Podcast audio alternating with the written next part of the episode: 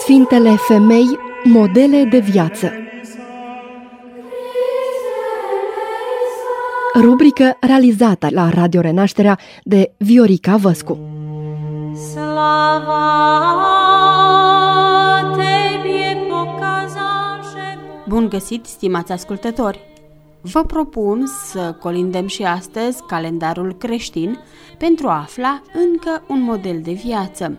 Ne vom opri în data de 4 iulie, când este pomenită Sfânta Cuvioasă Marta.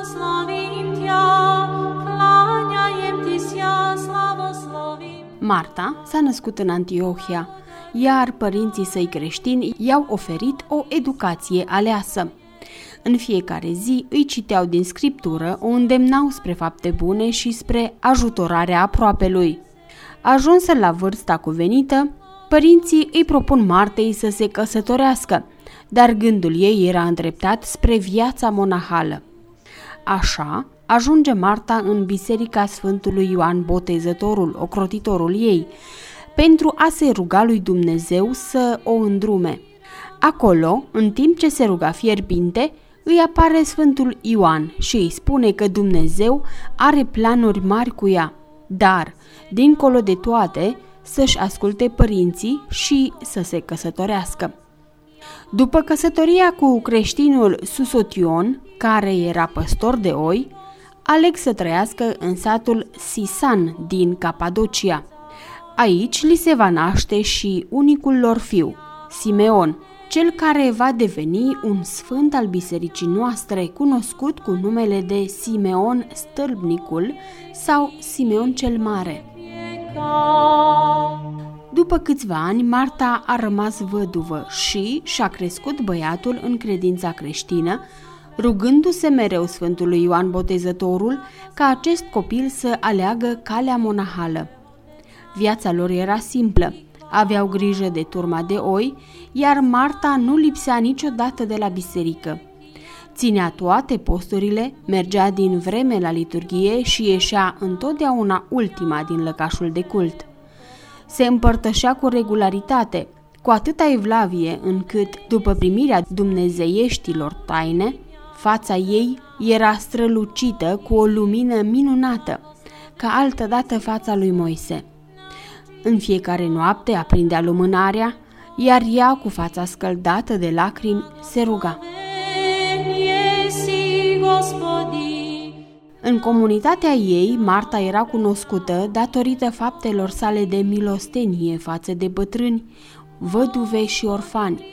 Se îngrijea de cei care nu aveau pe nimeni aproape, pe cei morți, nerevendicați, îi înmormânta creștinește pe cheltuiala sa iar celor care se botezau în religia creștină le dăruia haine albe, lucrate de mâinile sale.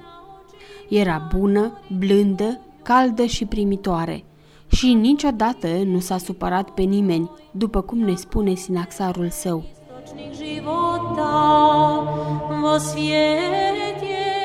La vârsta de numai 13 ani, fiul Martei se duce la mănăstire, iar ea rămâne acasă cu sufletul plin de recunoștință pentru că Dumnezeu i-a ascultat rugăciunile.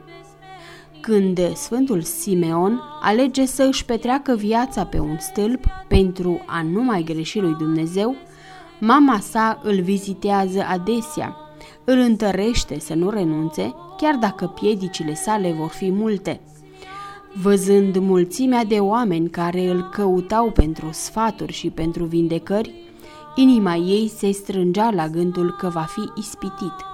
De aceea mai mereu îi aducea aminte că nu el săvârșește minunile, ci Dumnezeu. Siati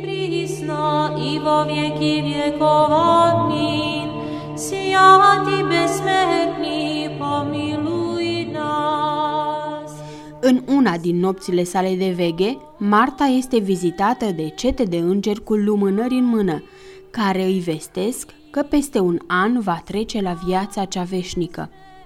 A doua zi, după ce îi povestește fiului său despre vis, începe să se pregătească de întâlnirea cu Hristos.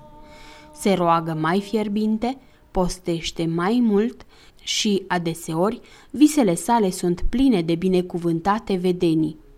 În una dintre ele se plimbă alături de Maica Domnului prin palate frumoase, iar la mirarea sa, stăpâna vieții îi răspunde, citez, și pentru cine socotești tu că sunt ele pregătite? Oare nu știi că pentru tine s-a pregătit această odihnă, zidită de fiul tău, și în care de acum vei petrece în veci. Această slavă ți se dăruiește ție, deoarece ai viețuit cu dumnezească plăcere în frica Domnului. Am încheiat citatul.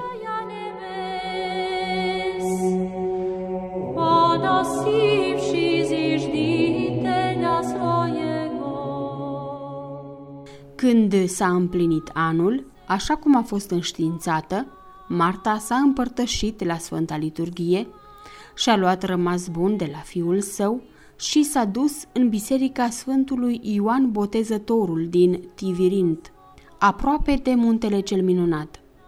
Aici s-a rugat câteva zile, iar în ziua de miercuri, 4 iulie, adusă acasă de ucenicii fiului său și-a dat sufletul în mâinile lui Dumnezeu. Ea a lăsat vorbă să fie îngropată în cimitirul săracilor, alături de cei cărora le-a fost aproape toată viața. Sfântul Simeon însă a vrut să vadă mormântul mamei sale mereu, așa că a decis să îl pună lângă stâlpul său.